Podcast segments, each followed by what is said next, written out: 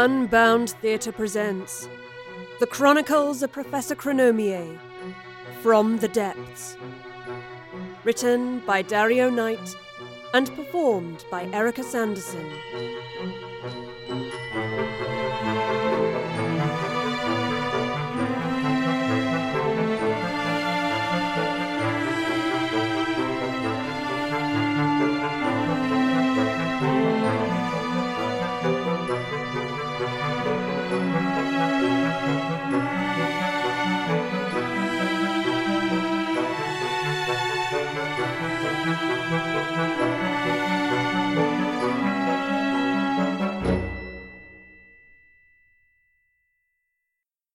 Chapter 15 The Hotel When the link crossing Oscar's timeline severed, Holloway and Astrid had found themselves back in the older Oscar's hotel room.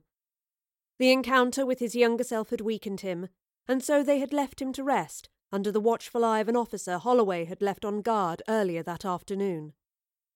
Meanwhile, the battle between the enforcers and the editors had all but concluded, save for a few defiant brawls drawing to an inevitable conclusion in disused buildings along the banks of the Thames.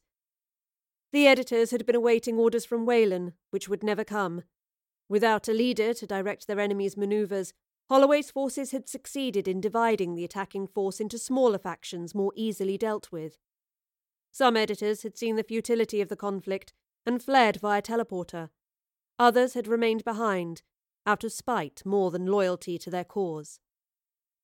Yarrow had rounded up many of the remaining editors and imprisoned them in the factory, which, thanks to the sustained barrage of blaster fire, was now even more dilapidated than it had been when the enforcers first arrived.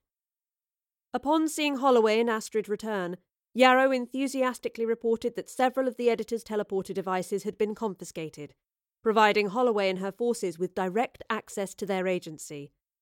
The Holy Grail, as Yarrow had termed it. Contented with Yarrow's overseeing of the mop up operation, Holloway had taken Astrid with her on a roundabout route back to Oscar's hotel, stopping off at the sites of the remaining skirmishes on the way to ensure no second attack wave would be possible. Finding no substantial resistance, they returned to the hotel. They're not known for being fighters, said Holloway as they climbed the stairs. Not without a strategist, anyway. Why would Wayland goad you all into turning up then? asked Astrid. No doubt he had all manner of traps set up, Holloway theorized. The trouble with editors, or the virtue if you happen to work in law enforcement, is that they trust no one. They'd steal each other's ideas as soon as they would Oscar's, and snatch the credit along with it.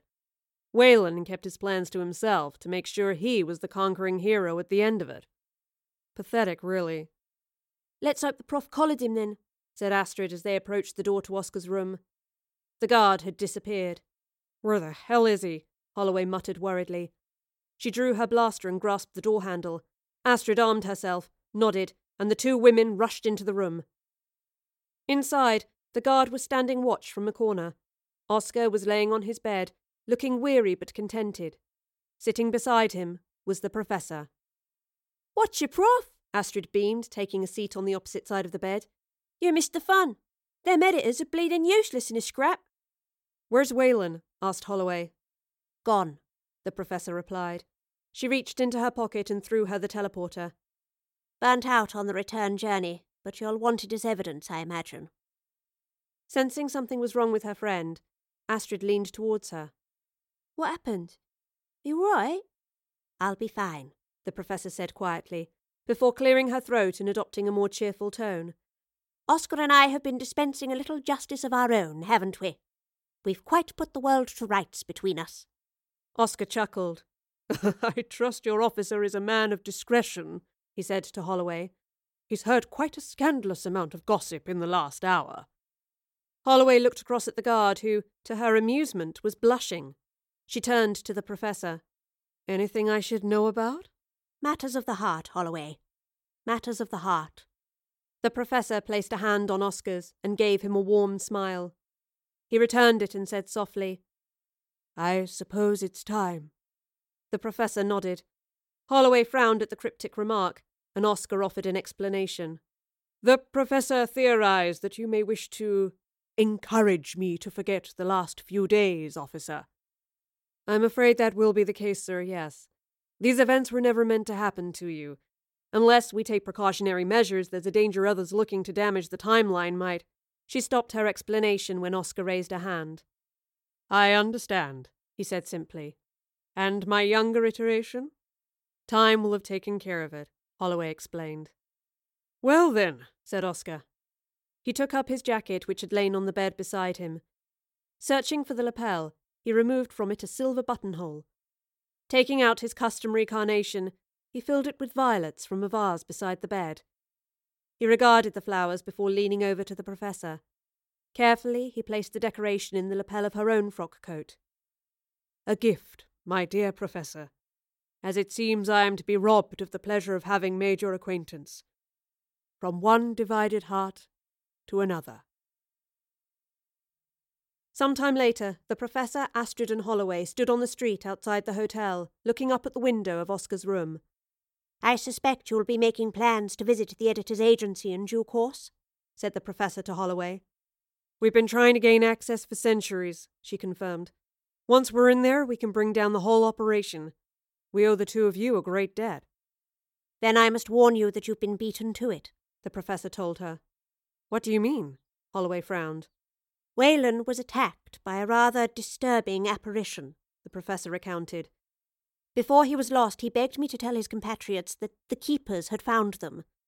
Does that mean anything to you, Supreme Commander? Holloway paused for a little too long. I'm certain we'll be able to secure the facility safely, she replied with a polite smile. The Professor remained silent for a few moments, but Holloway was not to be led into saying anything further. Well, as you have everything in hand, it is time for us to depart, the Professor sighed. I don't suppose I might trouble you for one of those teleport devices so that I might retrieve my time ship from 1882. We have operatives already en route to recover it, Holloway assured her. You'll find it exactly where you left it. Very well, the Professor smiled. It has been a pleasure meeting you, Supreme Commander. Shall we, Astrid? Actually, I wondered if I might ask Miss Astrid something before you head off, Holloway interjected.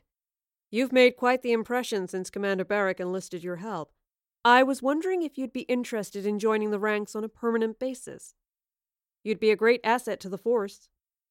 Astrid was taken aback by the offer. She recalled the afternoon she had gazed at the Thames and pondered where her future lay. She swallowed the thoughts and cleared her throat. It's a kind offer, she said politely, but I think I'm needed elsewhere. Holloway gave an understanding nod and held out her hand. Astrid shook it.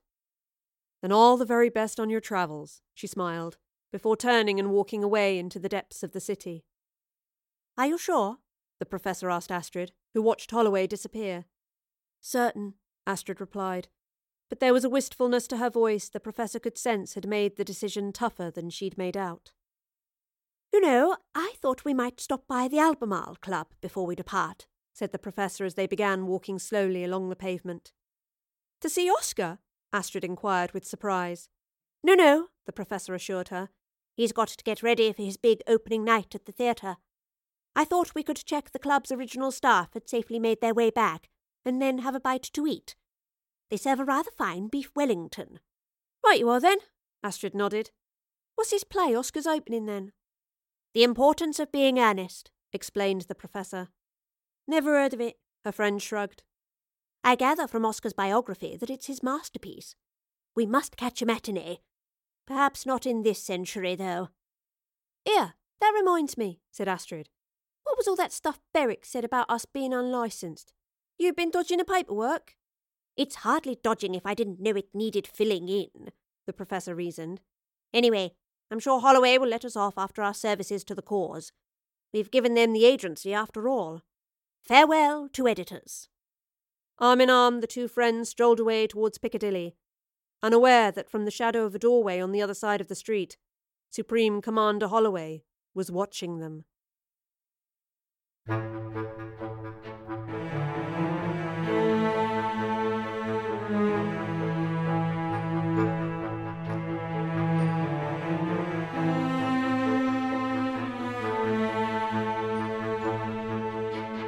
Chronicles of Professor Chronomier From the Depths. An unbound theatre production written by Dario Knight and performed by Erica Sanderson, with music by Kevin MacLeod.